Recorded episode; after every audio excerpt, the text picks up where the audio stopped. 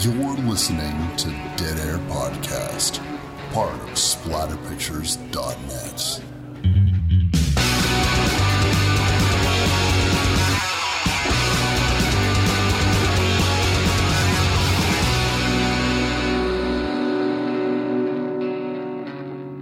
What's up, everybody? Wes. Dead Air Knife here with Always. Typical Lydia. Today's show, we're doing the 1979 cult classic Tourist Trap. Ah. I wish I could make proper womanly sounds like these mannequins do, but I'm just not that. I don't have the throat for it, Wes. Me either, unfortunately, because if I had the throat to make womanly sounds, I would rip a lot of people off in a little thing I like to call catfishing. Before we get into the show, there is a GoFundMe you might have seen on both of our Twitter accounts, uh, Facebook, likely, depending on where you follow the show. Uh, Wes's mother has a GoFundMe account set up right now that I've already donated to. Thank you so much for doing that. Also, just wanted to say that officially. Um, yeah, my mom uh, needs a little bit of help financially with some dental work. Um, she just kind of found herself in a situation, and as you guys can imagine, dental work is very expensive. Uh, particularly for uh, someone who needs the the kind of work that my mom needs, she needs some dental surgery, um, and it's just it's it's uh, pricey. And so, if anything, you guys could donate, and if obviously, if you guys can't, if you could just share it, that would be a huge help um, as well. And I really appreciate anybody uh, who donates. I noticed that Lydia had donated almost immediately, and I got a little Orwellian up with tears. so A little Orwellian, like there's any other way Yeah. to get with tears. Yeah, no, I immediately jumped on that because I mean, uh, we hear a lot about the Canadian health system, and not unlike the NHS, it we're very well covered here in Canada Mhm. on a lot of angles, but we're not covered when it comes to dental or eyesight. That is all out of pocket, like anywhere, like a lot of places in the world, mhm, and unfortunately, it can be very, very costly mhm.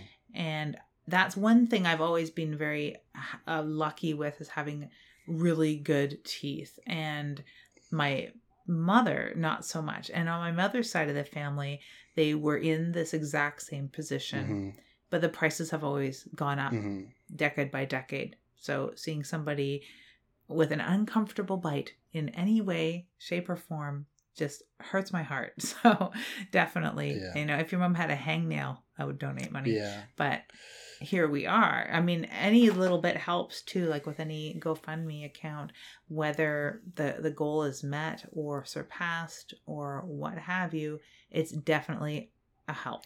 It's definitely a help, and I, I really appreciate it. So if you like me, uh, if you like the show at all, one half of the origin of that needs a little help right now, and um, so thank you uh, also. But it's uh, we also have more news because Lydia has taken the plunge into the world of Patreon. Gang, let me bring you back.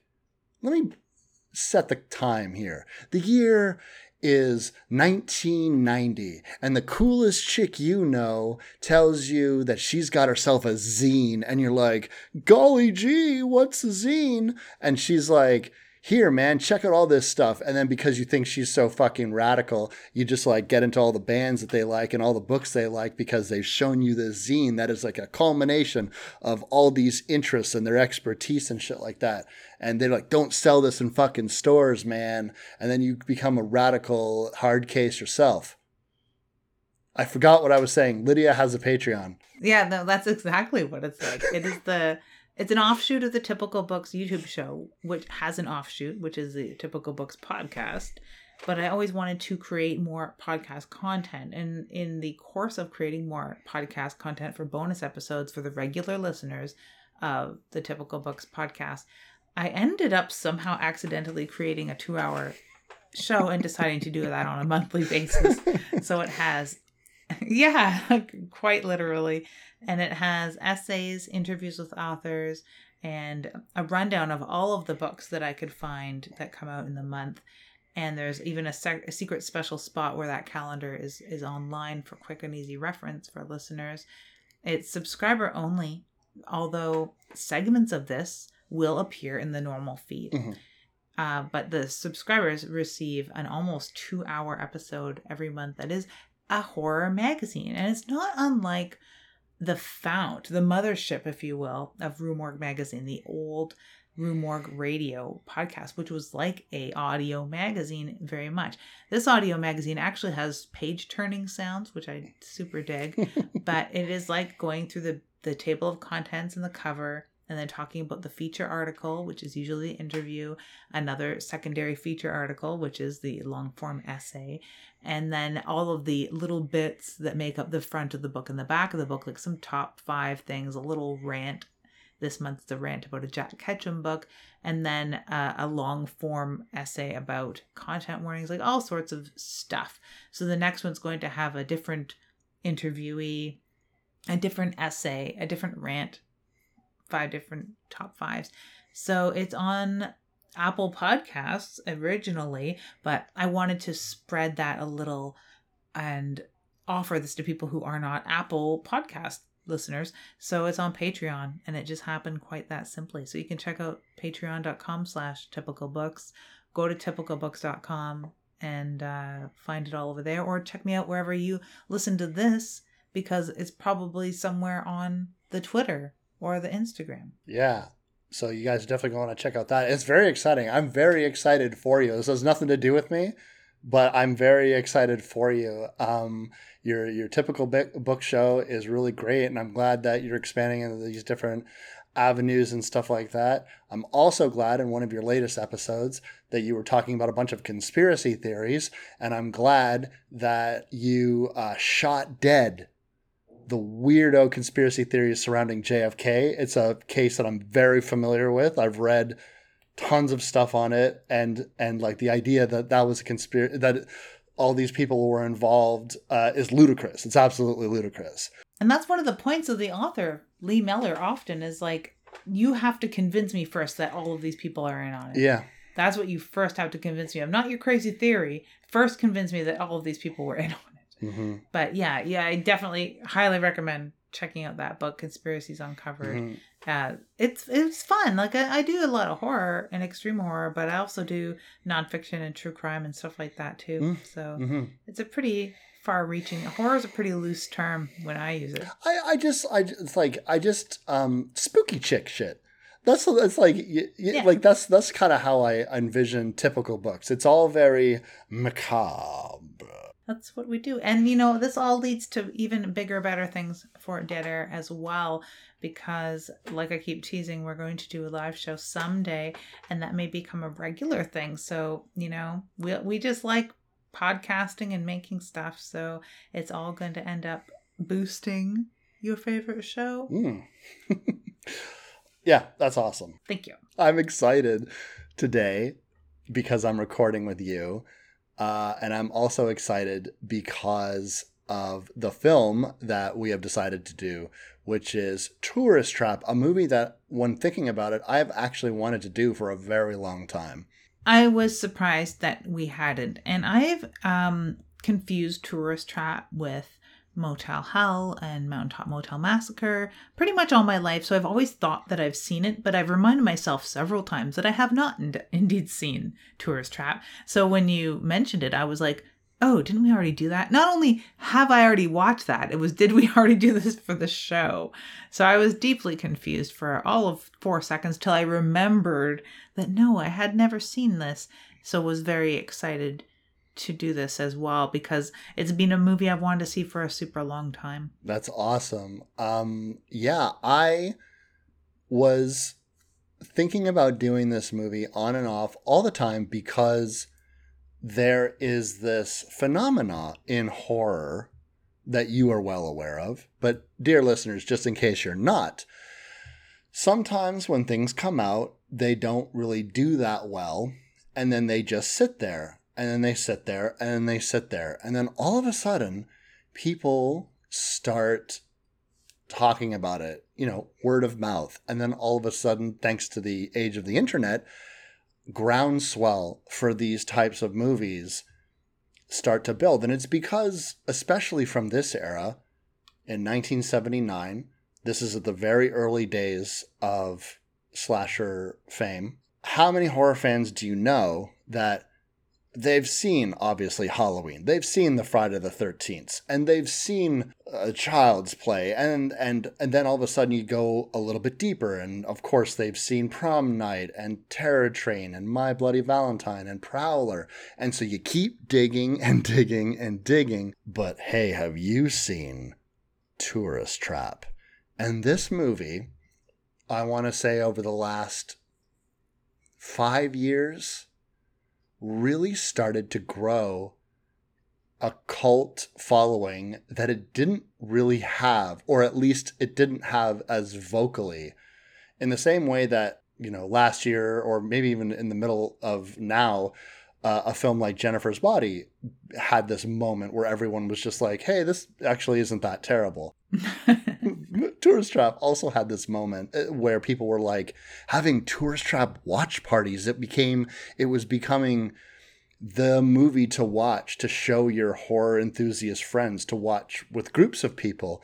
Uh, because there's a lot of energy and you know it, it just keeps uh, people pretty engaged and also it's something that a lot of people have missed um, so and i had no idea that that was true about this movie because I live in my own little world. So I had no, and I remember coming across articles of it, I want to say like three or four years ago, where it's talking about the, this phenomenon of people getting super into tourist trap. And I was like, what? Really?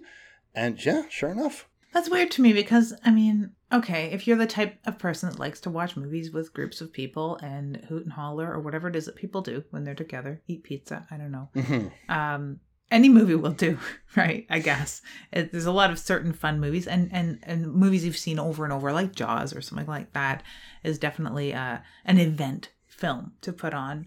Even Beetlejuice is a is a good one for that sort mm-hmm. of stuff.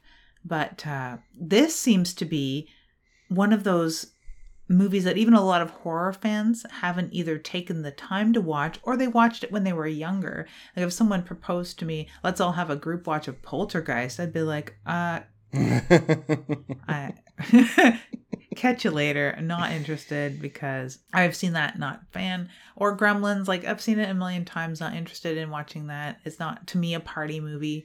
Uh Tourist Trap for a lot of horror fans um, probably like it's probably split down the middle of half of them that have seen it lots of times and the sheen has worn off or those that don't really understand what it is or see that it's pg and decide oh that wouldn't be my cup of tea because i want the blood and the guts and stuff mm. like that.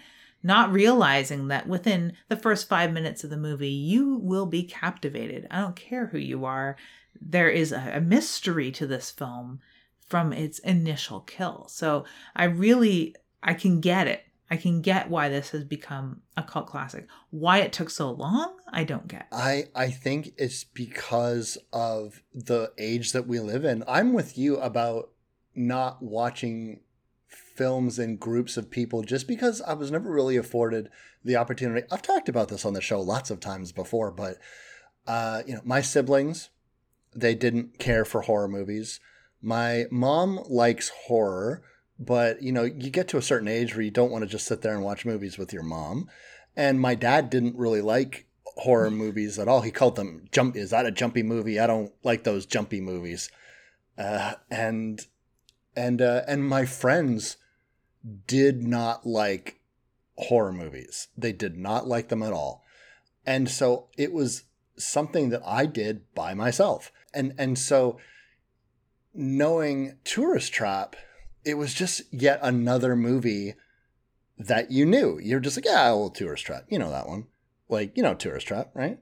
Uh, and and so actually yeah. now I have a hard time gauging what is a well-known movie and what isn't because I feel like my sort of insular upbringing makes it uh, it's hard to gauge I, I don't know what people would know and what wouldn't. And then so when I was reading an article about people discovering Tourist Trap into becoming this this movie that was getting its little moment in the sun. I was like, really? Like that's so strange to me, and I don't know why, but Yeah, I had the same reaction when Pieces became very popular. Although, like, same with Tourist Trap, likely thinking, well, it's about damn time. It's a great goddamn movie, especially with Pieces. I love every minute of Pieces. But then I'm also kind of taken aback when people watch it for humor and, and, and party atmosphere. Mm-hmm. It's just, it's kind of weird to me because it kind of cheapens what I take quite seriously. Mm. And there is a lot more mirth and whimsy with a movie like this.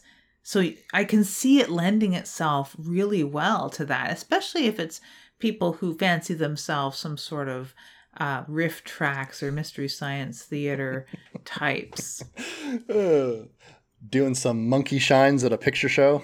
Exactly. This would lend itself very readily to it. Or fans of things like Phantom of the Opera, where you have like this rich sort of footing of theatricality that makes itself known in this film, unlike many horror movies that take themselves way too seriously, of course, even with masked characters that have uh, a personality, a real personality, and aren't afraid to voice it uh, that's it's absent in a lot of horror films. So I can see people being fans of film and drama having a lot of fun with this. I'm very curious. Did you do any research? Did you read any articles or anything like that before you watched it, or did you just go in cold?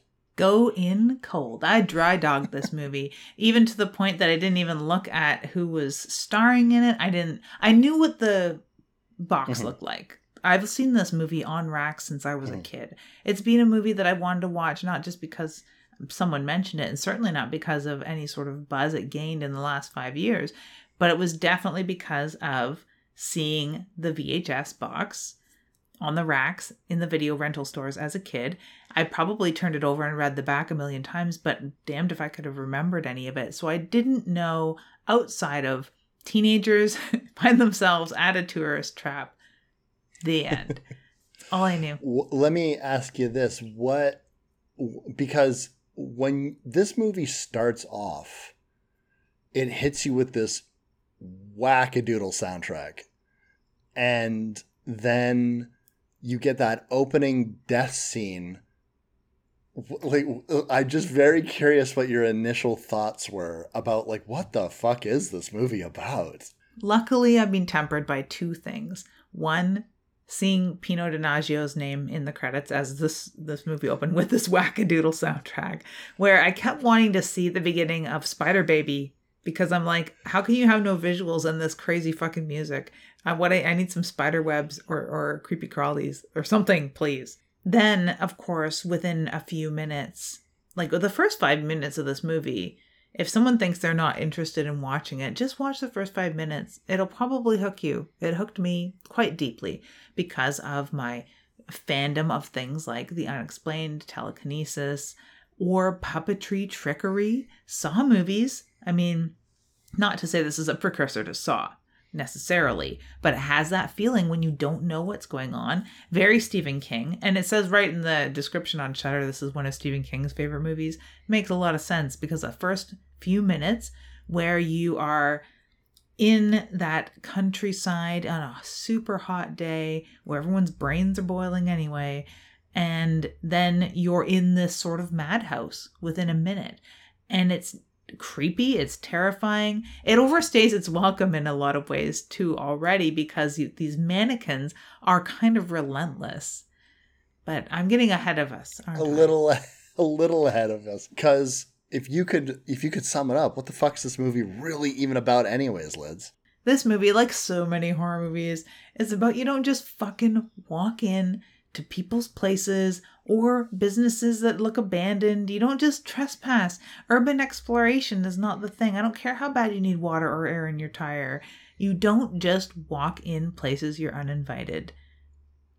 And you know what? If I was invited to these places, I don't know if I'd want to walk into them anyway. i yeah i wouldn't go into this guy's i don't care how much fucking dr pepper he has i am not going No. It's one thing if it is a sideshow attraction that is linked to a legitimate business.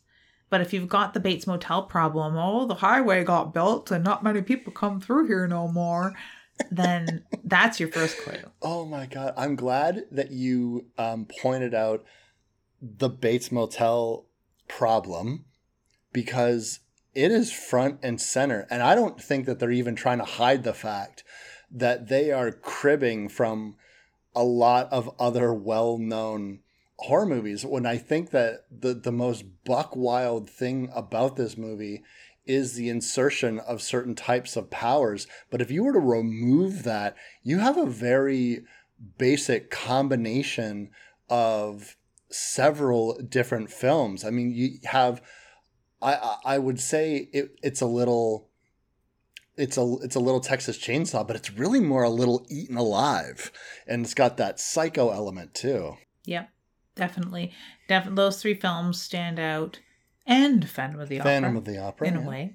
That's why I'm wearing my TCM shirt today. Oh, that's awesome. I thought that you would dig it because of the intrigue with brothers, and I, w- I was not sure how much you would like the uh, powers of this character because the, the reason why I think that this is a movie that has a bit of a hat on a hat, which is the fact that it works all by itself as a as a as a hillbilly horror type film.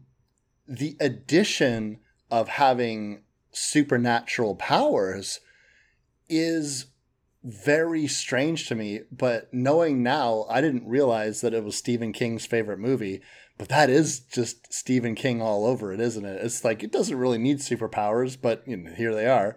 Yeah, definitely. And I sort of struggled with it while watching it because I'm like, are they going to explain away all of these supernatural powers as an automaton? That these are mechanical tricks? That these are parlor tricks with fishing wire and time switches? Like, there's already an element of that in this film. Are they going to somehow explain away all of these? Is it magnets? Is that what how this is happening? That it's not his supernatural powers at all? No one has telekinesis? Um, or is it going to be ghosts? Is it not this person with telekinesis at all, but it's a haunted location? Like, are they going to pull the rug out from under us at one point or Mhm. another? And thankfully they don't. So they keep it this hat on a hat problem. The only superfluous storyline in this that I did feel a little ripped off about, or that it was a little extra, was that this is has been going on for some time. And I kept expecting to see the broken car graveyard or the room full of shoes. And granted, there is a lot of stuff on the mannequins in this house that we end up seeing. So that's where a lot of this stuff is. It's in use.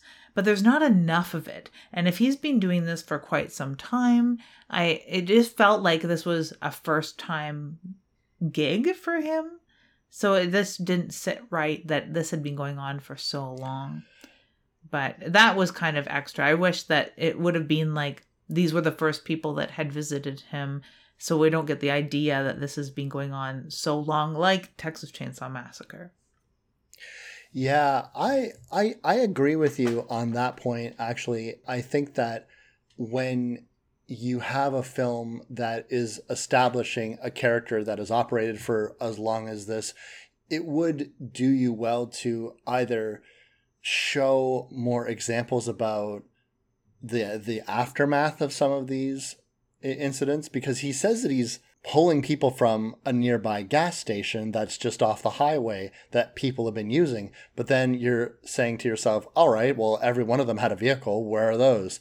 Um are, you telling me that you're just like leaving abandoned cars at this gas station that's within apparently walking distance or if not a five minute drive down the road from you? No one thought to check this tourist trap that's still in operation but technically not I think it kind of comes down a lot to budgetary uh, constraints, really more than anything. It, doesn't really allow you to, to have like that richness. Um, but uh, I do agree with you. Like like everything aesthetically about this movie is a little bit to the left. I mean, and, and I don't know really what that's in service of, because it's like you have the the the skinny dipping scene, but there's no nudity. You have a lot of kills, but they're Yeah. not graphic. You have uh, a lot of things unexplained. Even even like the ending, it is straight out of "I Spit on Your Grave." It really reminds me of that, where I'm just like, so is she crazy now? I don't understand it. She looks pretty crazy. I think that if they would have let her leave the screen, you know, instead of making it a still shot, Yeah.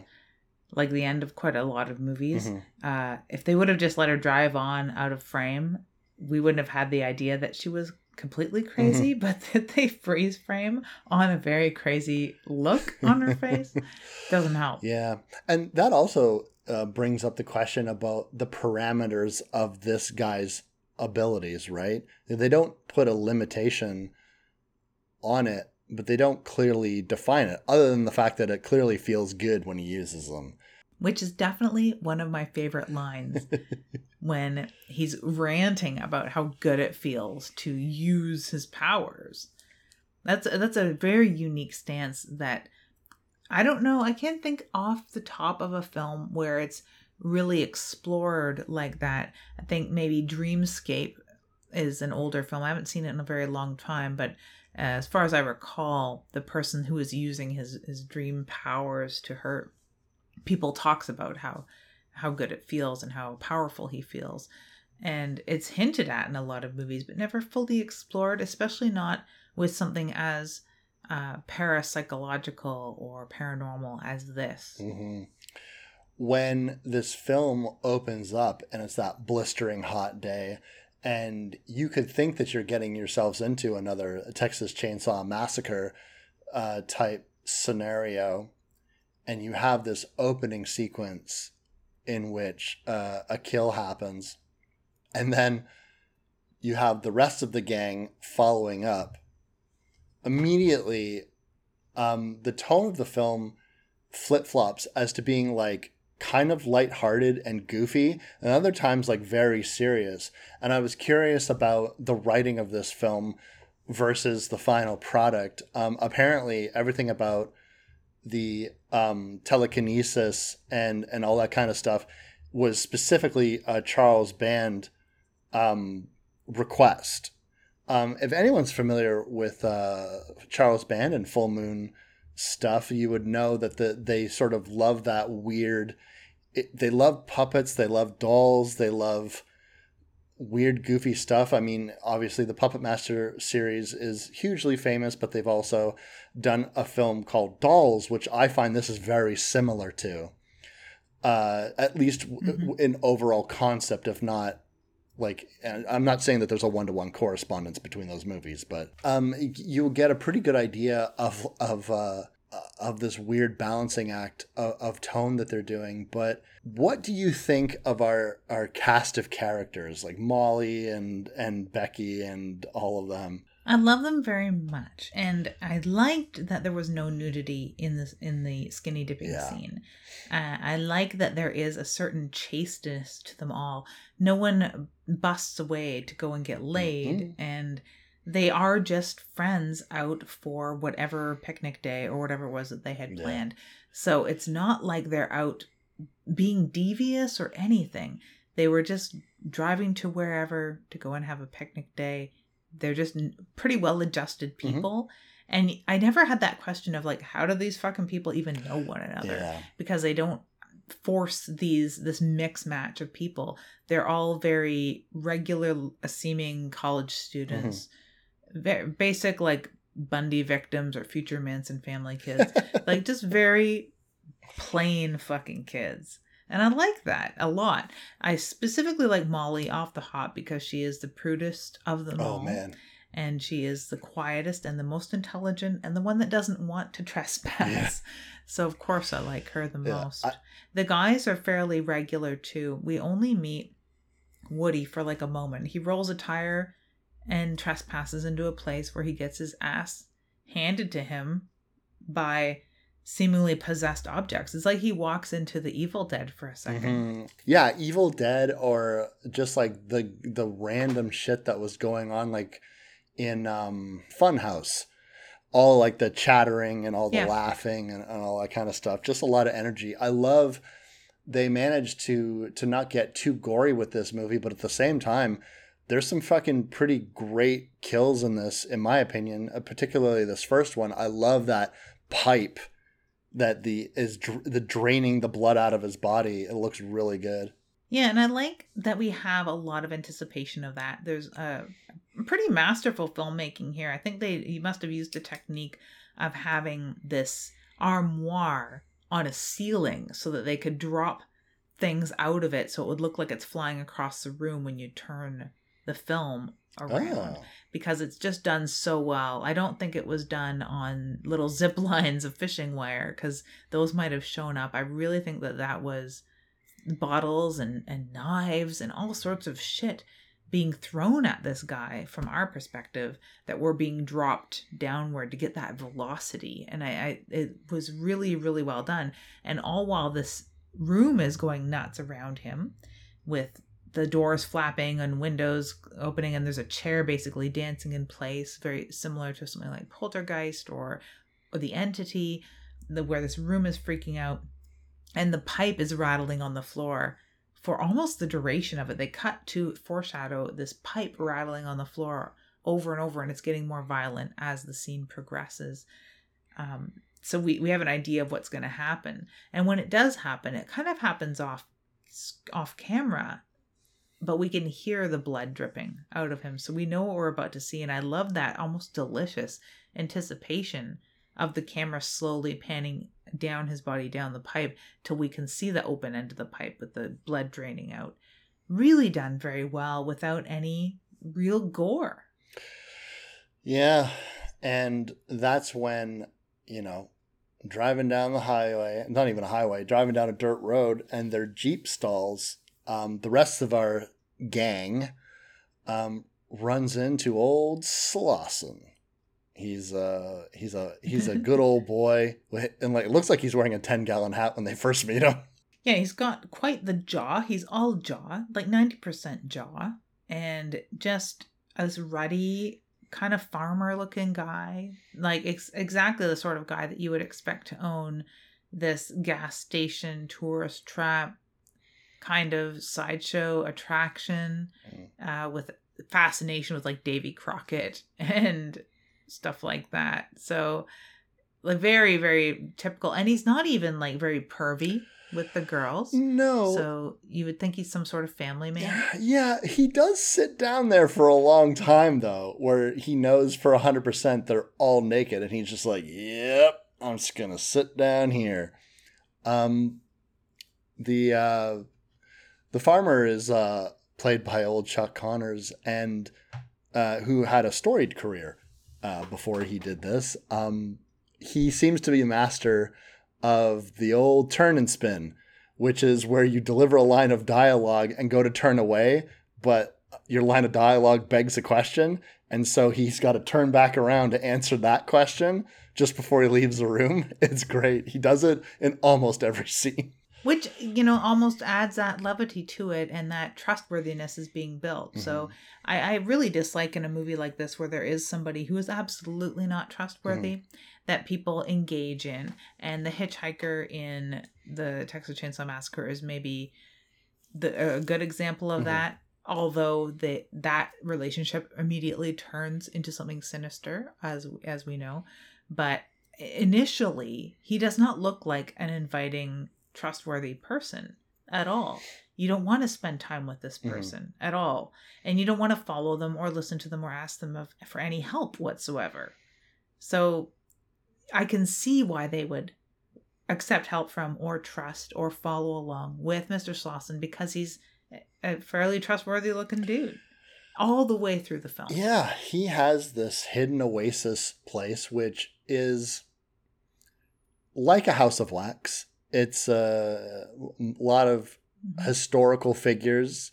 Like you said, Davy Crockett. He's got um, some Native American stuff in there as well. It just seems to be just like a bunch of Americana brick and brack. It's got a big Dr. Pepper machine uh, in it. And it's it definitely is that like a tourist trap type place and you just think that he's gonna go ahead and uh, help fix their truck, and he, they take um the other guy is Doug, right? Is that uh, the other guy's name? Jerry. Jerry. Jerry the lost. Jerry the law student. I love I love the line where he's just like like I don't know I don't know what's wrong with it. I'm a law student, but um he uh because he he's like wearing like a, a, a denim vest so he, i thought he was like a, a tough of some kind but no he's a law student. Law students can be tough maybe. I don't know. I've never met one. But um Law student with a jalopy. when you leave the ladies alone molly becky eileen they immediately got to go wandering or at least eileen does. Yeah, the sneaky Eileen. Come on, Eileen. That's what I said. Oh, I swear. That's very good. I got that Shatner delivery too. she sees a house. Like they are left in this curio cabinet that is the hidden oasis with the mannequins and one of the automatons that Slauson like fires up to show them what it does and it's like a Davy Crockett and he shoots something or it's Buffalo Bill, one of the two. Not the fun Buffalo Bill, Yeah. but the yeah, old, the, the old Bill one. and it's like a rootin' tootin' cowboy shooting kind of thing, right? And uh, the girls are intrigued by that. But once left alone, yeah, Eileen is Snoopy. She's looking at the house across the way, which is this gorgeous white farmhouse that is like just up the way from this uh, gas station bric-a-brac place. And it looks very much like the house from Texas Chainsaw Massacre. Big white farmhouse in the middle of nowhere. Don't trust it. But she wants to go up there because Slauson had mentioned that the only person up there is Davy. And when pressed further, he doesn't give any answer as to who Davy is. He won't. Um, he does mention that he had a brother, but his brother lives in the city now. His brother was actually the one who made all of these mannequins, but he was so good, he went to like one of those ritzy wax museums, like in a Niagara Falls or something. Yeah, right? Went to Madame Tussauds or something. Or Nightmares Fear Factory to help them out. Yeah. We can only imagine. But yeah, probably Madame Tussauds, which was like the biggest, most well-known wax, wax museum that they would have been alluding to. But Eileen is Snoopy and just curious and probably wants to have some fun. She seems to be the most fun out of the three girls and always like driving toward the trespassing, the fun, the danger, and all that stuff. And they all need a phone because the phone Mhm. in the Hidden Oasis does not work. Eileen definitely strikes me as that type of person who three drinks in at a party and she's just like, everyone should just kiss. Everyone should kiss. This will be great. She reminds me of that type of person. Yep. Yeah. Yeah. Let's all take our tops Oh, off. That's yeah. what she reminds me Yeah, of. and this is where we get a chance when she goes a snooping. I love that she puts on a, a little like a wool shawl or whatever it is, and then she goes out, and this is where we get to encounter Davy. What do you think of Davy? Davy interesting.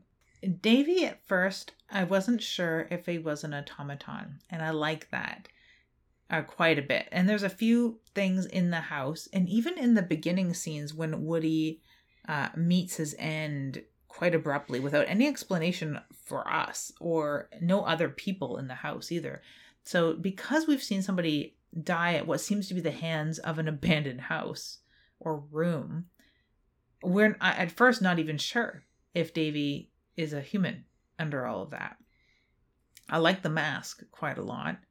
I like the masks that, and I like the faces of the um, mannequins that do move, and and the jaws, and that sort of mirrored within this mask that he's wearing too, where you would think that it's like a half mask, but there is a jaw portion that moves separately. So the lips and everything move, but they're rigid. And I, I really like this look of this mannequin, almost a ventriloquist dummy sort of look Mm-hmm. to Davy. Yeah, and he's fucking huge. Yep, very lumbering. Remind me a little of James Gumb from Silence of the Lambs. Just this big, gorgeous man. uh, absolutely. And this is where she didn't. Uh, Eileen, by the way, lids. She wasn't just wearing an old wool shawl. Uh, she also had a neckerchief, and that's going to be her downfall. Yeah, she stole it off one of the mannequins. That's going to be her downfall. I can't believe she'd stole it off one of the mannequins, though. It's one thing to go traipsing about in someone's abandoned farmhouse, and let alone to be going into other people's properties to begin with. But she just walks on in. Not only does she walk on in, she walks through the place and starts like toying with stuff, and then takes a kerchief off of one of the mannequins and decides to wear it. Like, who does that? It, it it's again it kind of goes back to what we talk and i noticed this you've noticed this in lots of horror from the 70s in particular where people just don't give a fuck. It was like uh, i was actually watching earlier today uh, bay of blood and fuck like there's that scene in bay of blood where where like these people are just like oh let's just go to this house and go swimming. I was like they're not from there. They were just driving past it and again, you're just thinking Yeah. to yourself, Yeah. who does this? And so to have the audacity of being explicitly told, don't go over to that house, please. Like, there's just Davies over there, and just stay here, and please stay here. I'm going to fix your truck. I'll be right back. And then for her to just be like, oh, uh, no, I'm gonna go, gonna go do the exact opposite of what you asked me to do. And not only that, I'm just gonna start stealing.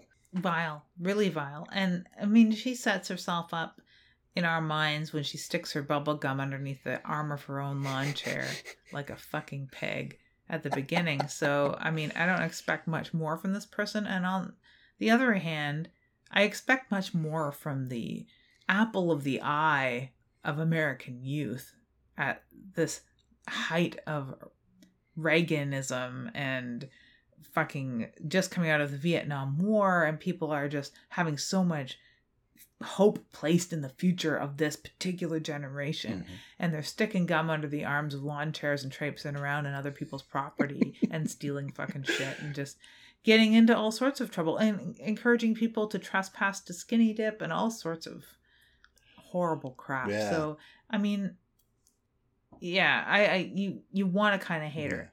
On the other hand, she doesn't deserve what she gets No. for this action either. I like that you could get the idea that Davy could probably throttle the life out of this small woman, but he he decides to use telekinesis to do it.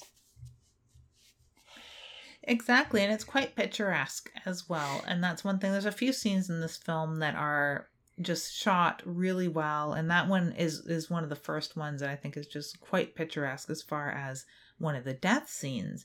And yeah, he uses his like Sith powers or whatever to tighten this neckerchief that she's stolen. So it is a very fitting death, Mhm. not deserved for this petty thievery, but we are dealing with this obvious psychopath. I um love this next sequence because you get a little bit of backstory about this very eerie doll that has been set up or mannequin rather that is set up in the the best location within this whole tourist trap. It's this beautiful angelic looking mannequin that has pretty music that plays and it lights up and it feels almost like flesh. And we learn that this is the exact likeness of Slauson's late wife. And they never come straight out and say it. That is her preserved body. But they say how she does feel like flesh. And in the audience, we're sitting there going, Look at her hands. They're fucking skeleton hands. Look at her goddamn hands. They're definitely skeleton hands. She is definitely a skeleton. No one mentions that right next to her, there is a skeleton in a coffin right next to that display. But it's like not mentioned or not noticed. It's not focused on. It's just kind of there. So there's obviously other uh, memento mori hmm in that area. So she very well could be a preserved corpse. She looks like a fucking preserved corpse. It is super creepy. And I like the girls are compelled to look at it not once, twice, but thrice.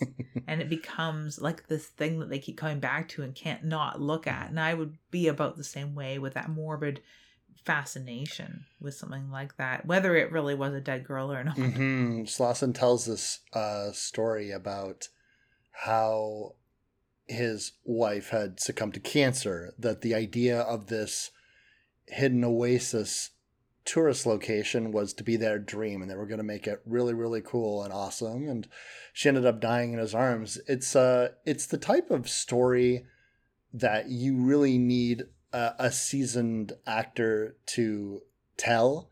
I think uh, slauson does a great job delivering this this dialogue. It's very cool very compelling it also does start to make you wonder. Like you already wonder because you know people are dying, but Slauson doesn't really seem to have time to be doing this. So like so you start to wonder like who is Davy? He said his brother had left. It doesn't make a lot of sense at this juncture in the story like what exactly is going on. But Slauson himself seems like a pretty nice person, but sad. Uh, Molly even says he's just lonely and a little preoccupied with the past. And I'm like, oh man, I feel you, Slauson. I feel you. No, I can agree with that. He doesn't seem to have the time either because he's gone off with Jerry to fix this truck. And we and the girls seem to have this innate trust in Slauson that we, you know, because we're watching a horror movie, we're pretty sure something bad has happened to Jerry, but we we can't convince ourselves of that 100%. Mm-hmm. Jerry could come back in the door any minute mm-hmm. up until a certain point in the movie when he's proven that he's not going to. But we're, we're pretty sure for the first half of the film that he could just walk back into the hidden oasis. Right now, we're down a girl, so we've got just Molly and Becky that are popping around inside there. And Slauson keeps coming in and out, sort of uh, with tidbits of information or to grab the gun to go and go find Eileen, where they comment, You're going to go find her with a gun? And he's like, Fine, I'll find her without a gun. And he puts the gun away immediately, which is counterintuitive to our beliefs that he is probably up to no good. He must be up to good if he is willing to abide by the girl's better interests and not scare everybody with a gun to go and find Eileen up at the house because there might be coyotes. He's already warned them of all sorts of dangers otherwise, like water moccasins, mm-hmm. the snakes that could be in that swimming hole, the coyotes that are out there, mm-hmm. all sorts of stuff. And then on top of that, we have that sort of level of Molly, our voice of reason, passing it off as he's a sweet old guy. And she's kind of palsy walsy with him because he thinks she has a pretty name. Yeah, and listen, you can trust a woman with a long white dress and a sun hat that big and floppy. I mean, she's just the the the she is who Reagan was dreaming of in the New Morning in America. definitely, definitely. And she has that tragedy. You don't want anything to happen to her, sort of like Abigail Folger. I'm sorry I keep bringing this down to Manson murders for some reason. I have no idea why. But she reminded me very much of the, the look I imagined Abigail Folger to have had. That's Listen, I'm always here for uh, a good Manson reference, so you're not going to get any complaints out of me. Um, this next sequence is some of my favorite stuff in the film, and at this point, we have to remember a couple of things about the history of of horror and how these types of movies typically uh, were written and how they were presented. Right now we are gearing our brains up to be who's the final girl? Who who is going to be the one that's going to unravel this mystery? What is going to happen? Uh, but you got to remember back in those days that wasn't necessarily how filmmakers were considering things it was all still very new obviously there was going to be survivors of this story but the reason why i'm bringing this up is because I think this movie really does a great job of balancing time between characters. Obviously, there's characters like Woody and Eileen that are meant to be fodder. But there are now several other characters that are still alive. And this film is going to start doing this balancing act amongst all of these characters that you genuinely could go either way with who is going to live to the end of this story, at least for a while. hmm So, this is where you have Becky's sequence going to go find Eileen and going to go to the house by herself. And you start to get the, the, the picture. Oh, okay. Well, now here's the next character, Lambs to Slaughter. It's it's just like in Texas Chainsaw. Whoever goes into that house gets killed. That's just the way it goes. Um, but that's not the case. And you get this really long, drawn out sequence with the late great uh, Tanya Roberts, who um, died only a few months ago.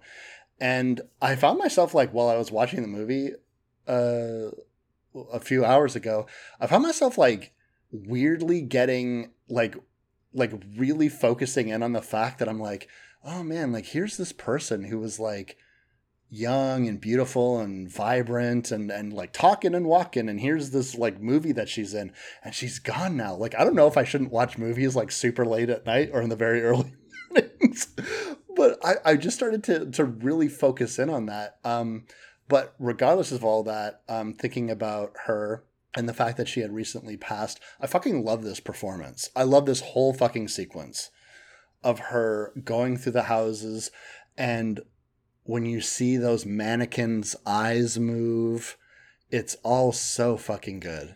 The mannequin's eyes moving is is really wonderful. And even for its time, and the fact that these are literally just mannequin's eyes moving, it's very creepy.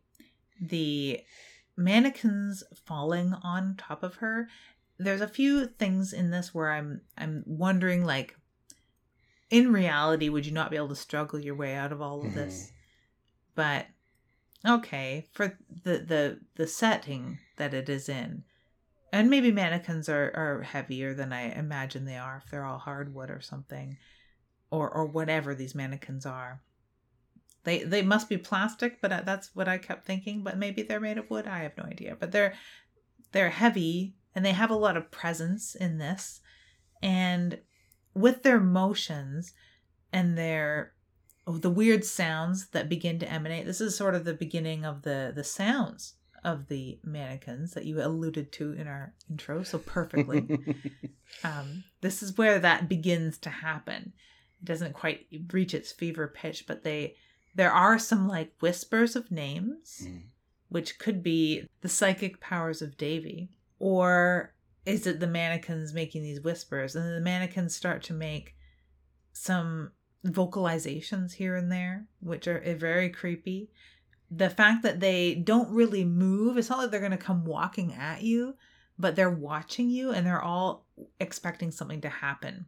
That's definitely what the eye motions lead up to. So we're in turn expecting something to happen. Yeah, and when she finally encounters Davy, it leads into this sequence that is so fucking good because it allows us two things.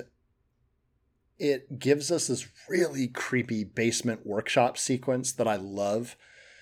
And it gives our, our villain, Davy, a chance to uh, uh, pontificate, a chance to like talk. He's a chatty fucking guy.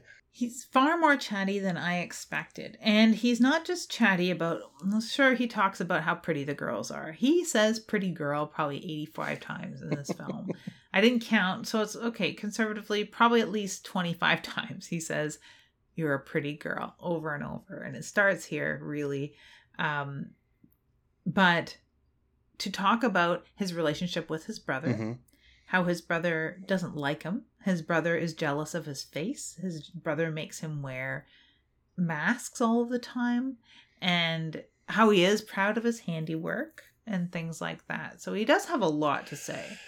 And this, we find that um, Jerry, and who has probably been here the whole time, is tied up. Yeah, he's tied up in the basement to the stairs in a standing position, which has got to be tiring. But yeah, he's probably been here from five minutes after we saw him last. Yep. And also it introduce, introduces us to a new character. People would be like, wait, who's this? It's Tina. Who's Tina? Tina, just random Tina. Who doesn't like a random Tina? It kind of reminded me of the sequel to Silent Hill fucking Revelation. It was probably something like that, Revelation or whatever, where this chick enters this warehouse with like this big mannequin demon that's like grabbing girls and turning them into mannequins. And she encounters like two other random girls who like briefly give her, oh, we were driving through and we got stranded. And anyway, and then they're just dead which is literally what mm-hmm. Tina is here for. However, this scene is fucking masterful. It is a perfect way to to have a death scene that's disturbing but not graphic. And it's having the villain tell because I don't know what's happening and I don't know I don't know about dying of fright. I don't know if this is true, but this is the villain saying, "Oh, it's this is how plaster hardens it gets hot like it's going to burn your skin which i did know but um this whole yes same here. but this whole you're suffocating. You'll never see again. It reminded me a lot of the um the toy box killer who apparently used to get off on describing very vividly how someone was going to die and all the ways that he was going to to to kill people it was that. He was like now you're not going to see and you're never going to see anything again and now i'm covering your mouth and you're starting to panic and your heart's going to explode with terror. And i love this fucking sequence so much. Yep and he he delivers it very theatrically so it's it's wonderful to watch and it it verges on comical at times but at that time drives home its maniacal intention. Like it is a very maniacal scene. And the only thing that takes me out of this scene is that it appears he's not using plaster at all. But marshmallow fluff. I swear to god it's marshmallow fluff. It's the stuff. It is that wonderful stuff. She can't get enough.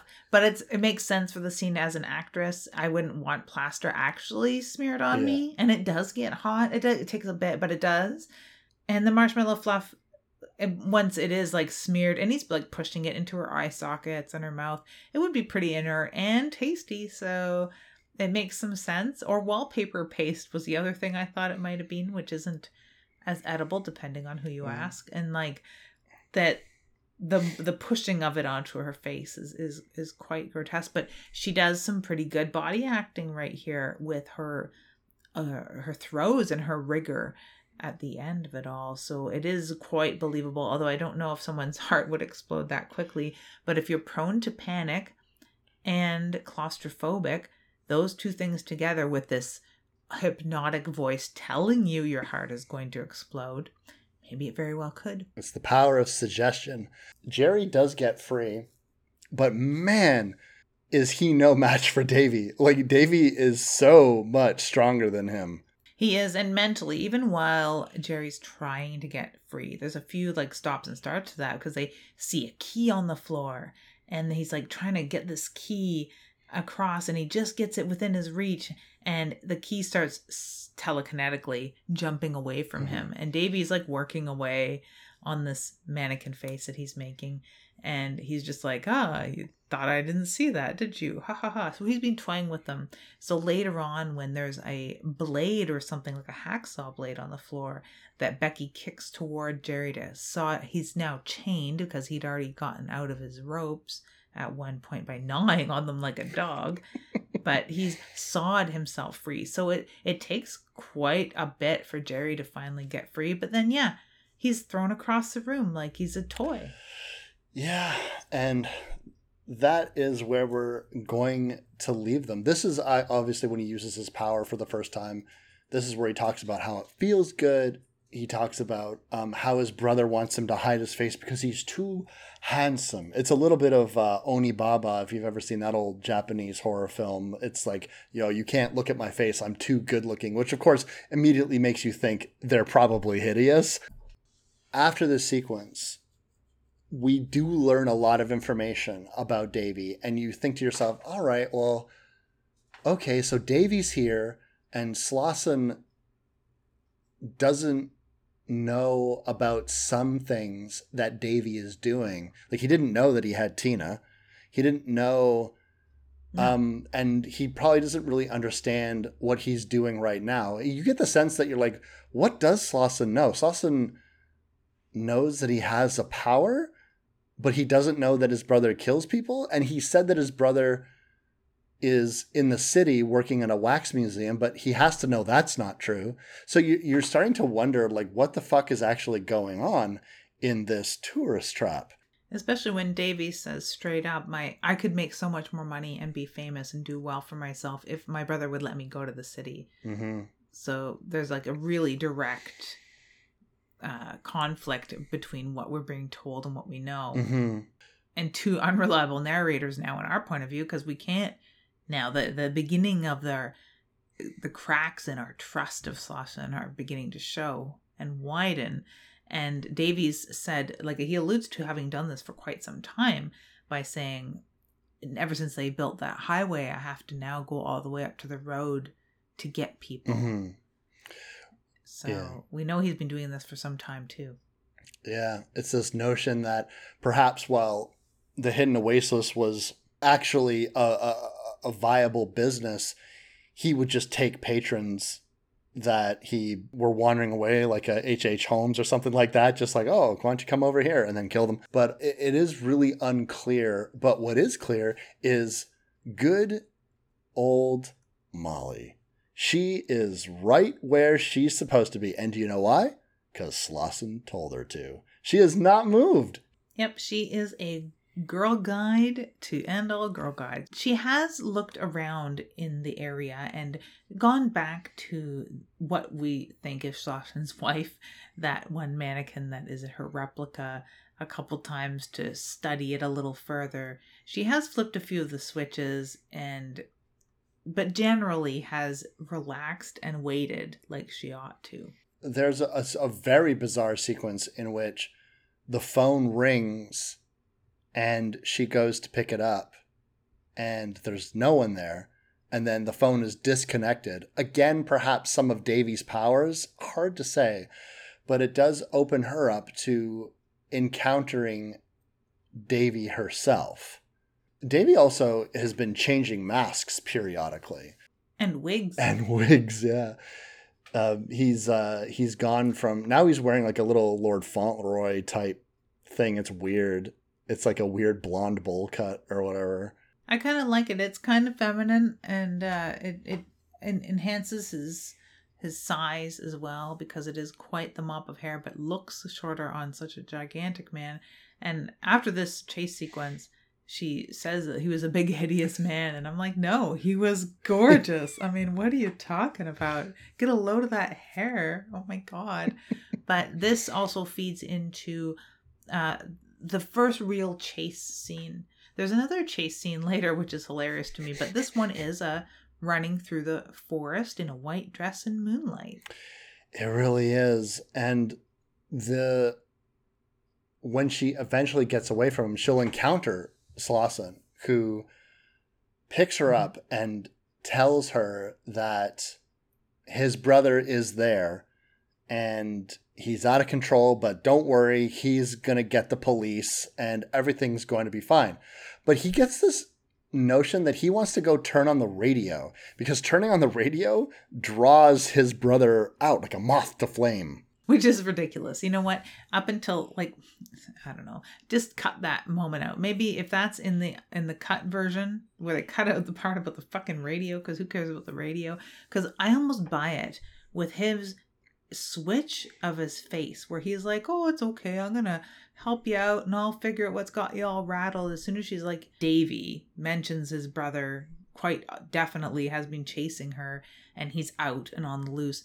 The The look on his face, his face just sinks. He goes a paler shade, and he's like, "Oh, okay, this is really serious now." hmm um, I just want to get him under control. I don't want the police to shoot him down like a dog. I'm just gonna get him contained, and then I'll call the police. And then, I'll, but I I gotta turn on the radio. It takes me right out of that whole scene where I'm actually buying it. You know, my horror movie senses tell me that that's not the case. Like he's not going to be of any help. This is all a ruse. But my suspension of disbelief has kicked in and I do buy it up until the, the turning on the radio is just a flippant thing and I don't know why they left it in the movie. Mhm. But it does help with that one scene where she's standing outside being handed a gun and being told, you just point it at the thing and pull the trigger, it's going to do the rest. If anything comes at you, shoot it. Mhm. We've already seen that there's blanks and a gun employed within the mannequins in the building. So we're pretty sure when she starts shooting that gun, it's probably not going to do as much damage as she hopes. And boy, it doesn't, because when Davy shows up in his mask, she shoots him twice, and then he mocks her cruelly about the blanks in her gun. And she realizes that she does have a big, heavy piece of metal and wood, and so she bashes Davy in the head with it, revealing, of course, that Davy and Slauson are one and the same. It's a classic pokeroo. It is a classic pokeroo, and we saw it coming a mile away on one hand, but on the other hand, there are some scenes where there are mannequins, automatons, if you will, that are assisting in the death of somebody or the capture of somebody. Mhm. So we're convinced there may be two people. If the telekinesis isn't 100% useful here, Mhm. or if it is things on strings, then there must be two people. How can he be so many places at once? How can the phone have been ringing while he's in his truck? Even if the phone, like, I don't know, maybe there's a hidden cord that allows it to ring on the party line, and the cord that is frayed and making it look obviously disconnected is a ruse. Like, we, we do have many well placed, well written, and well done scenes that lend themselves to there being two people, definitely. And even with the reveal, there's part of our brains that are like, nah, nah, nah, nah, there's gotta be, there's gotta be someone else. But no, it's just a psychic, lonely old man. A lonely old psychic man. Did you know that they actually have credits for a, a Davy, but that's a fake credit? It was just to like let audiences think that there were there was a different actor to play Davy. It wasn't just was it Chuck Connors? Yeah, that's crazy. And that makes a lot of sense. I don't blame them for doing that because they are both big, sure, and they are the same actor, yeah. But like, even little stuff, you're like, well, Slauson has a limp. Trying to reason it out of yourself, right? Yeah. Yeah, no one could fake a limp. I love the moment in which Molly is hiding in the oasis and Slauson just fucking comes up out of the water like fucking Jason Voorhees with that huge grin. Exactly. Huge grin. And he does like that is the creepiest sort of gotcha moment. He does another one where he just walks up behind her when he's still dressed as Davy and he's like four inches away before she notices him. It's it's pretty creepy. But this second chase is not as fun as the first because I had expected more chase sequences. Um, and then they end up going back up to the house. So we get the chase through the house. This is where we meet up with our otherwise abandoned up until this point, Jerry and Becky. Yeah. Um, Becky manages to kick over uh, a discarded piece of metal. She describes it as a blade or something like that. And Jerry is able to cut himself free. This is the buck wild shit that I'm talking about with it. You still start to think to yourself, okay, they've revealed Slauson is Davy, but now they're here's Becky and Jerry in the house, okay? And we know that Slauson is with Molly, even though Molly's been captured. Um, and now they're walking past this demented playroom. And there is Davy in his little Lord Fauntleroy wig playing with dollies and shit while his mom and dad mannequins are watching over him. I'm like, uh, what? Yeah, very confusing.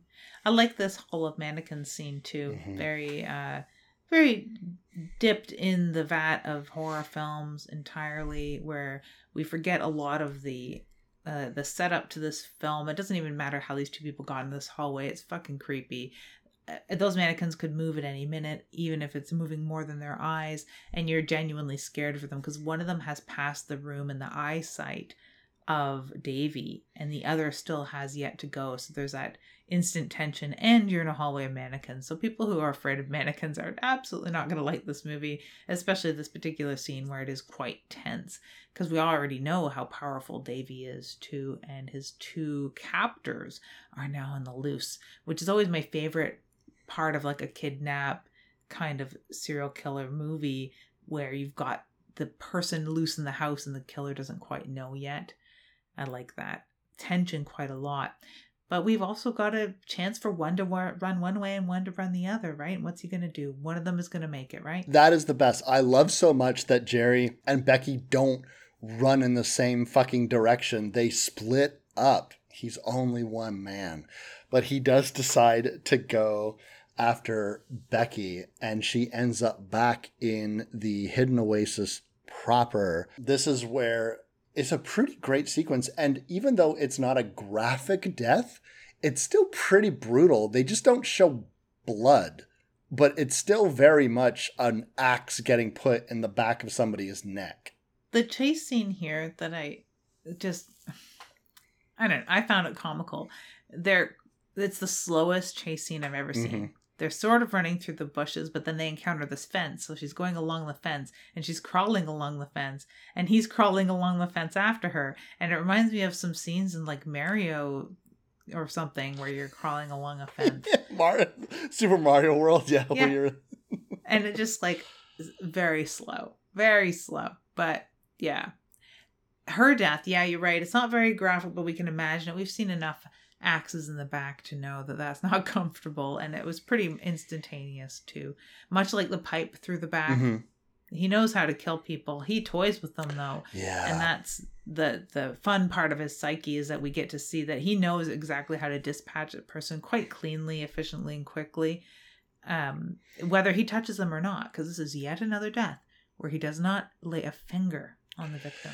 Yeah it's fascinating because he likes to just sit and watch and toy. It's p- tormenting people, making them afraid. That's definitely the thing that he needs to happen because he doesn't just want you dead, he wants you to suffer uh, mentally. And so, this sequence, before she's finally killed with an axe, I mean, she has mannequins shooting at uh, her relentlessly. And the funny thing is, is like they're just shooting glass bottles and think pictures off the walls and just all this kind of shit. And you're asking, it's like, is he even really trying to hit her, or is he just trying to freak her the fuck out? Yeah, when he says that using his power feels so good, is it that using his power feels good, like scratching a mosquito bite can feel good? Or is that it feels good to watch a, a human animal struggle and and dance like a monkey while you shoot the ground around it. Yeah. Is that what feels good? You sick buck? Yeah, I think they do a really good job of really showing Davy slash Slauson's sadistic side. This kindly old man is really hiding a really dark other side, uh, which is really great, and it and it takes a super creepy turn when you include the fact that the reason why Molly has so far been spared is because of the fact that she looks so much like his dead wife, who we know now did not die from cancer. No, she was whoring. Whoring in his own house. they were whoring. I knew, I knew you would love the way he said it. Horan. Can you believe it? Yeah, her and his brother. They were whoring. I love the way he said that. Yes, you're definitely right. You saw right through me there. Do you think that the skeleton next to his wife's body is his brother? Ooh, ooh. Ooh, delicious. Yes, I'm. I'm now that you say it. Oh yeah, because I just thought it was like a prop or something, or just a brando, or someone that wandered in to check out the wares of this uh, sideshow attraction one day and ended up getting killed. But yeah, it very well could be. That makes a lot of sense. Mm, That's what I thought. When we learned this about him, we learned that he, even his sad cancer story is a lie. Everything about this guy's a lie. What a pig. We don't really get like why he ended up there. Like, has he had these powers all his life? Did his wife know about them at first? Like, what was his high school years like? You know, I want to know so much more about him and how he got to this par point and like why mannequins, right? Like why such a fascination with that? Why automatons and stuff? Is it just that he's good with his hands or is has he been so neglected and alone all of his life that he's honed the skill of creating friends for himself? Like I just want to dive into his psyche Yeah. quite deeply. We don't really get that. You want a you want a tourist trap beginnings or tourist trap origins or like Slauson. They would just call the movie Slauson. Yeah, that would be cool. I would I, I would watch Tourist Trap Origins or Bloodlines or whatever you want to call it. It has to be part five to be a Bloodline. So the one thing that we do get quite clearly is that he was heartbroken. He was absolutely heartbroken by both the betrayal of his wife and his brother. Who this had been going on for how long? We don't we don't know, but it was news to him when he found out and he killed them. And he says in no uncertain terms that it's the law. He has the legal right to kill them Mm-hmm. When a woman steps out, which I didn't know that that was a true law. I wonder. I have to research 1979. Where are they supposed to be? Is this Texas or California, Florida? Cal- it seems like California to me. I know it was filmed in California, but it doesn't say in the synopsis, and I don't recall it saying in the film. I think being able where they are supposed to be. I think being able to murder someone for whoring sounds like a Texas thing. No offense to our Texas listeners. Yeah, no offense whatsoever, but it's like, especially 1979 Texas, things were very, very different. So, I mean, is that, was that a real law somewhere that you could do that? That's crazy.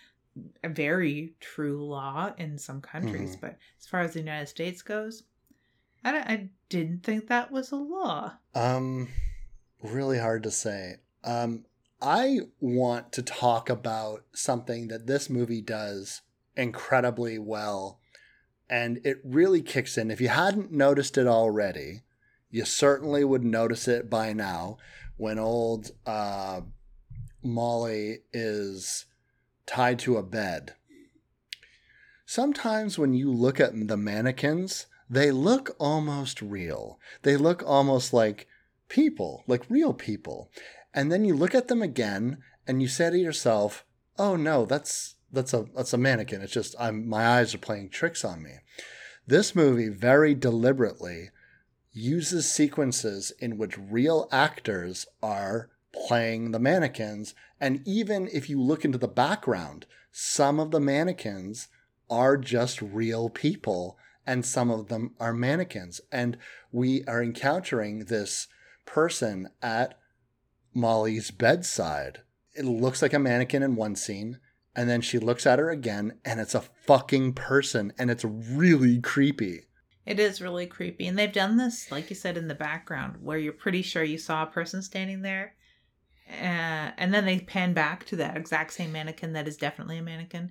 I really like that. And this mannequin doesn't just look like a person, it feeds her a drink of water. Yeah. so it goes that extra step of interacting with her. And that's where it starts to dawn on you is she really seeing this?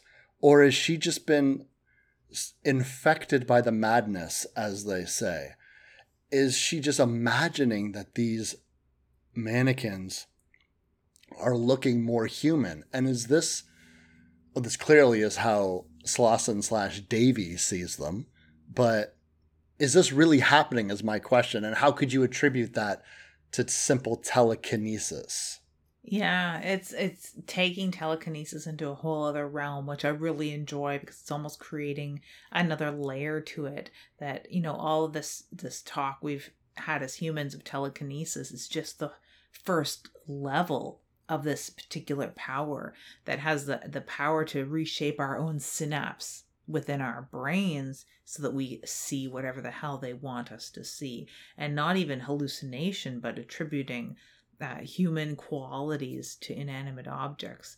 May- maybe none of these things have really happened and he has been stabbing axing to death or strangling these people. But what we are seeing is what they're being told is that it's the environment doing this thing to them perhaps it really opens up his power and the delusion and maybe a certain power imbued within these objects and the house itself to perpetuate this hallucination. It's really um, disorienting in some sequences when Molly is finally brought up to what I guess is an attic of some kind, where even more dummies. I mean, like this house is just lousy with mannequins, right? But we have Slauson bringing her up to this bed and putting his dead wife's death mask pretty much on her and then trying to kiss it. And you're like, ew, this is like Motel Hell, but reversed. Where like it's like the old man wanting to hook up with the young girl, whereas in Motel Hell, it's like the young girl's just like, man, I want to fuck this grandpa. And it is quite grotesque because, I mean, he's, you know, I'm not sure where his hands are roaming, but the look on her face is quite terrified. And that is the, the, the scariest thing is you know how terrified her face looks under that mask mm.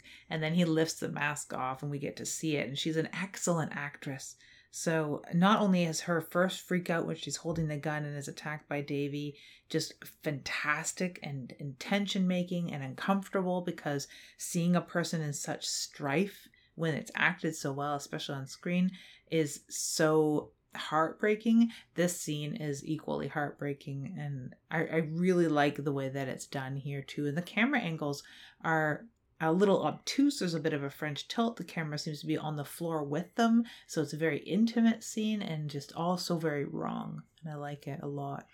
It's very cool. And this is where we don't have to worry too long because Jerry to the rescue. And here's where I wanted to ask you a question. Where, when Jerry shows up, starts swinging his axe and starts fighting everything like that, how long do you think Jerry has been a fucking mannequin? It is so hard to tell, and it's done so extremely well. I love this so much, actually. Um, yeah, because he's a mannequin that has the power to chop through a door with an axe, but he has he been a mannequin since he was trying to gnaw the ropes off his yeah. wrist? It's like was he made a mannequin after he ran away from the house? Mm-hmm.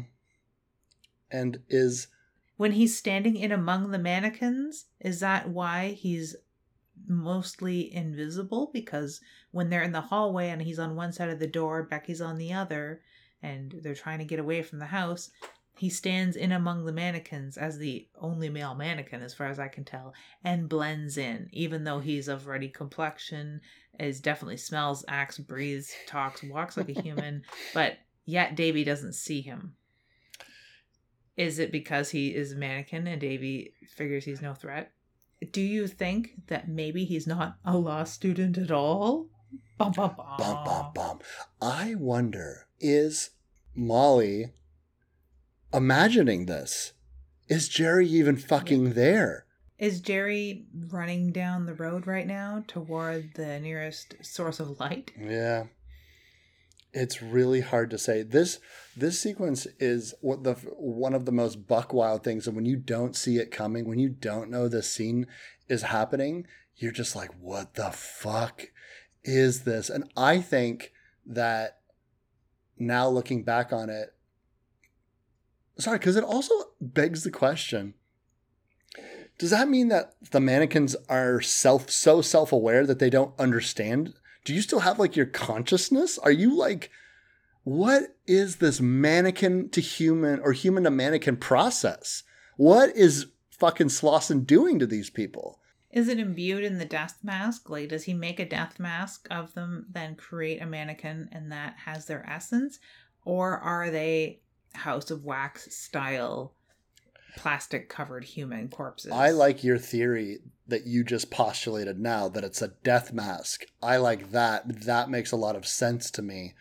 Because I was just like, is it magical plaster? Like, what is it?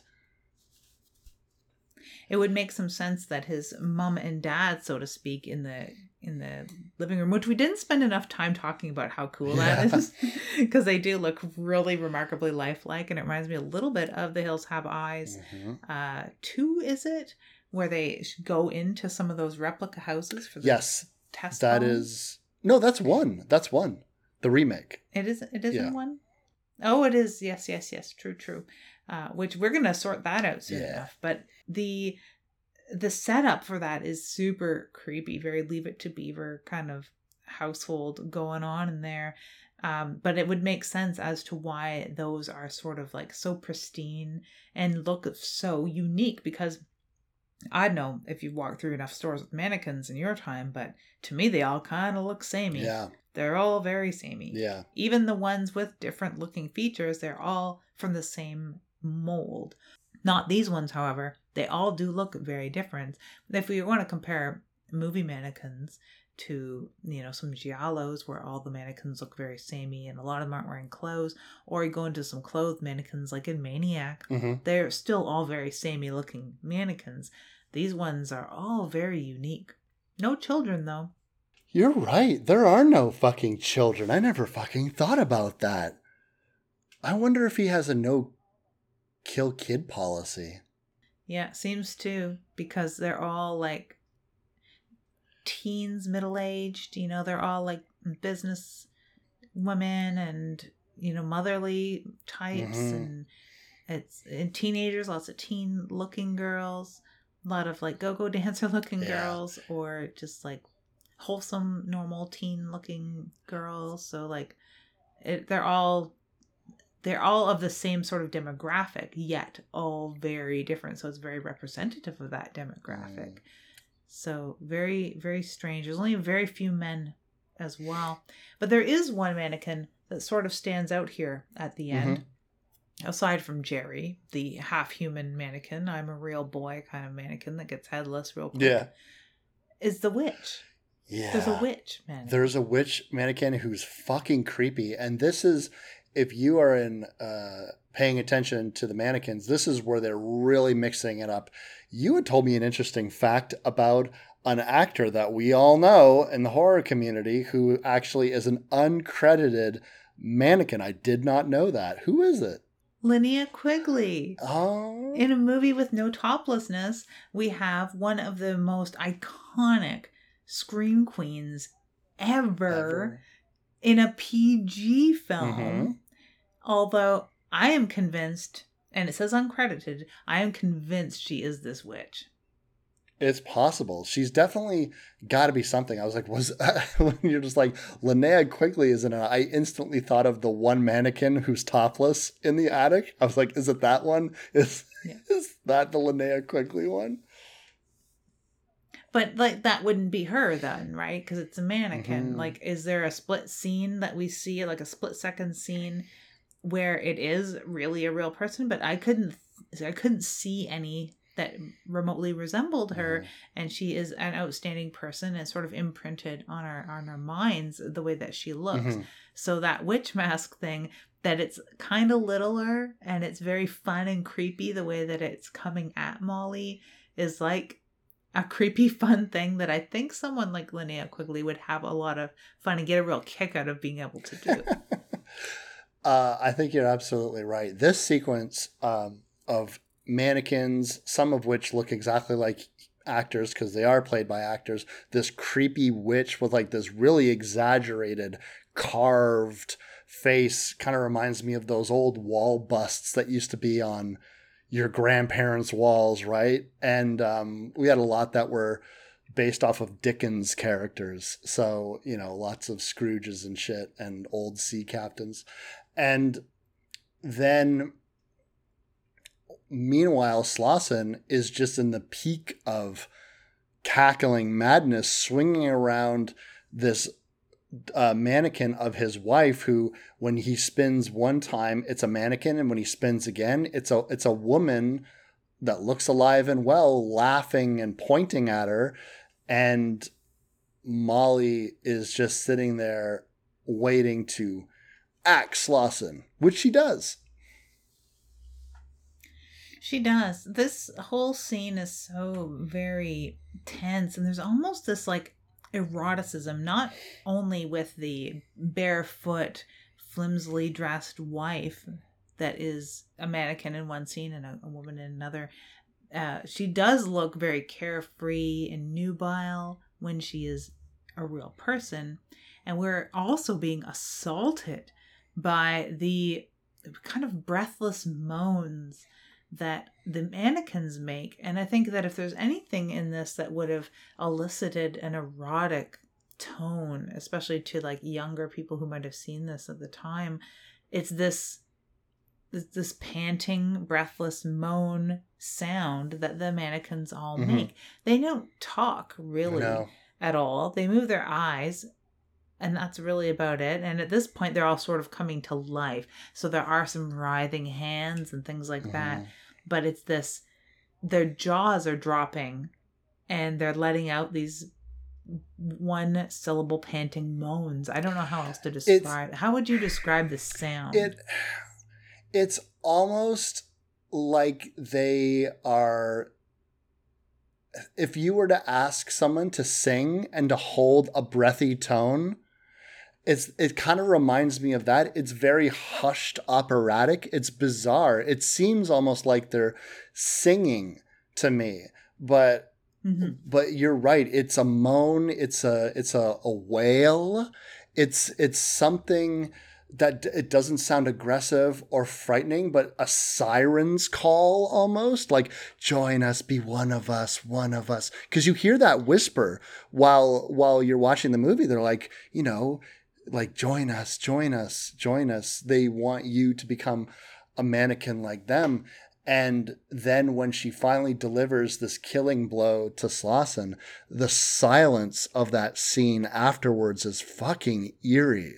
Everything stops. Everything dies. Everything dies. And then we're treated to the the I spit on your grave scene, but instead of a boat, it's um she's driving in a car. And but don't worry, Lids, don't you fret. She's got all her pals with her.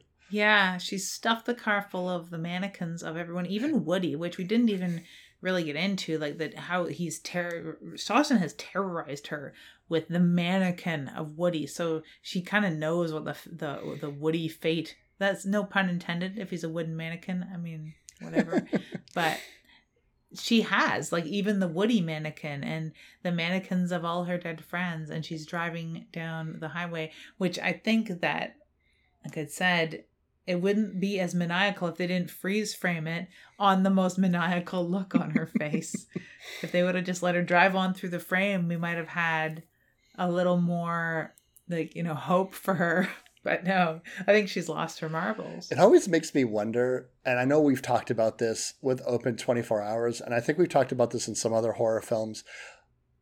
Okay, so the film ends and the person is wandering away from the haunted house or the whatever the fuck, and the credits roll. And I always stop to think, how is she going to explain this?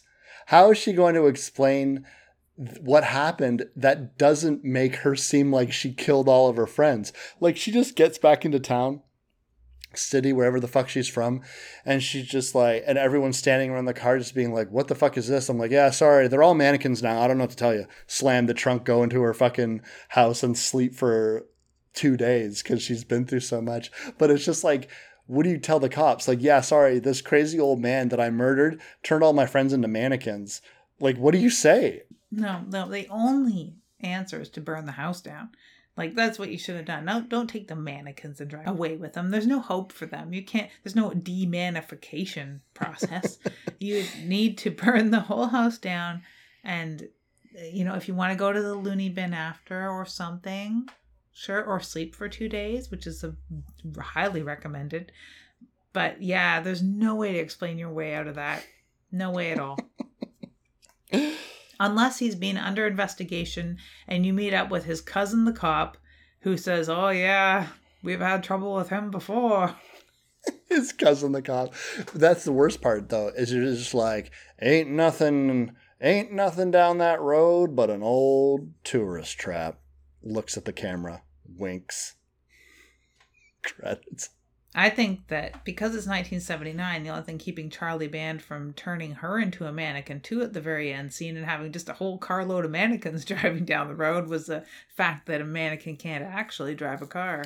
Uh, they did that in is it Puppet Master 2? The fucking chick turns into the doll, like the puppet, and and then she's like, "Yep, we're gonna start killing people." It's never addressed again in the series, but it's a very weird fucking ending to a movie.